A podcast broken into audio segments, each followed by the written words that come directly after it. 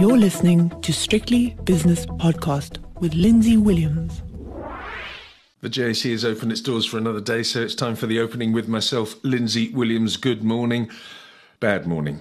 Another really, really bad day. It's, it's starting to become rather tedious, actually, because it's a relentless downside movement. Okay, you get the occasional bounce back, but then the sellers come in and whack any bid that's in the market.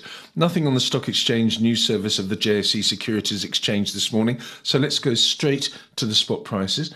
Rand's okay. I mean, it's, it's down about three quarters of a percent, but nothing dramatic. A couple of years ago, if the risk off trade was on globally, the Rand would have fallen at least a percent and a half today. But anyway, currently it's 1618 against the US dollar, the British pound against rand 1975, the euro rand is 1694. Euro dollar, the dollar has strengthened by 0.6%, a multi year high to 104.65. Quite extraordinary. The British pound against the US dollar, the cable, is 122 on the noggin. Last night in the United States of America, yeah, it wasn't pretty.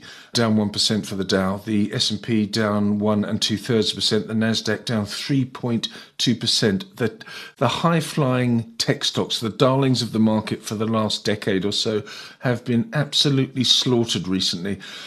Okay, in the Far East, Tokyo down one and three quarters percent. Shanghai is barely changed. It's down very slightly. Hang Seng down two point four percent, and the All Share in Sydney down one point nine percent.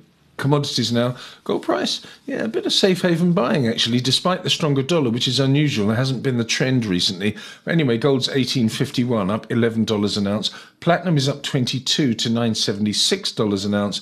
Uh, but palladium going in the other direction, down forty six dollars an ounce to nineteen eighty three. Crude oil, yeah it's not looking good. I mean, it's good for most people because most people uh, rely on oil for almost every aspect of their life. The West Texas crude price is down two and a quarter percent to $103.30. Brent crude oil is $105.40, which is down uh, nearly 2%, and natural gas down 1.7% to 7.51 to be precise. Okay, this tells you something about the market um, because people are going into safe havens. I mentioned gold. Another safe haven is the US 10 year Treasury yield, the bond market, 2.83%. And don't forget that three days ago, this was 3.20%. So this is a really big big move, a big buyer of bonds, which, and when you buy bonds, the yield comes down. So 2.83% for the US 10 year, the South African 10 year, uh, what's that doing? That's following it as well. It was 10.25 to 10.30 at one point, again three days ago. Currently 10.08%. And Bitcoin, oh, this is disappearing. I said it yesterday, and I'm not being nasty to crypto in- investors, whatever crypto is. But anyway, it's down nearly 10% again today, 27,621. It's getting absolutely clattered with good reason. I think. Anyway, let's have a look now at some of the early movers on the JSE. Oh, before we do that though, uh, S&P 500 futures on their lows of the morning down another half a percent to 3,909. It's a horrible, horrible Thursday. I'm sure it'll turn around. I tell myself it'll turn around, but this is enough already. Uh, now down 0.6% to 3,906. Okay, Let's have a look at the early movers on the JSE Securities Exchange.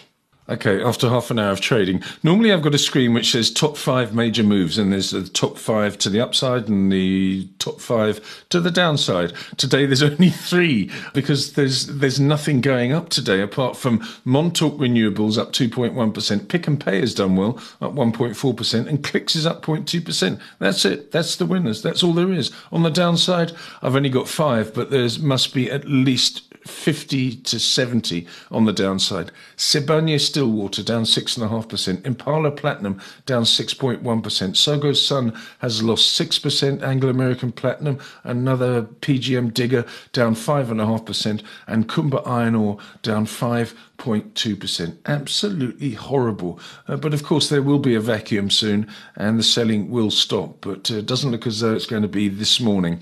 Let's have a look at the indices. Oh, goodness me, look at these things. Sit down for these ones. I'll just refresh my screen just in case I'm out of date. Resources down 4.7%. Industrials down 3% exactly. Financial shares are in the red to the tune of two and a third percent. The all share itself is a 3.2% loser at 66,235. The top 40 index is down 3.4% to 56,687. These are really, really big moves. I'll be speaking to uh, the the double-headed dream team of David Shapiro and Nick Kunze uh, later on. So don't miss that one. It could be a completely different picture by the time we talk, but at the moment it looks horrible. Please join me later.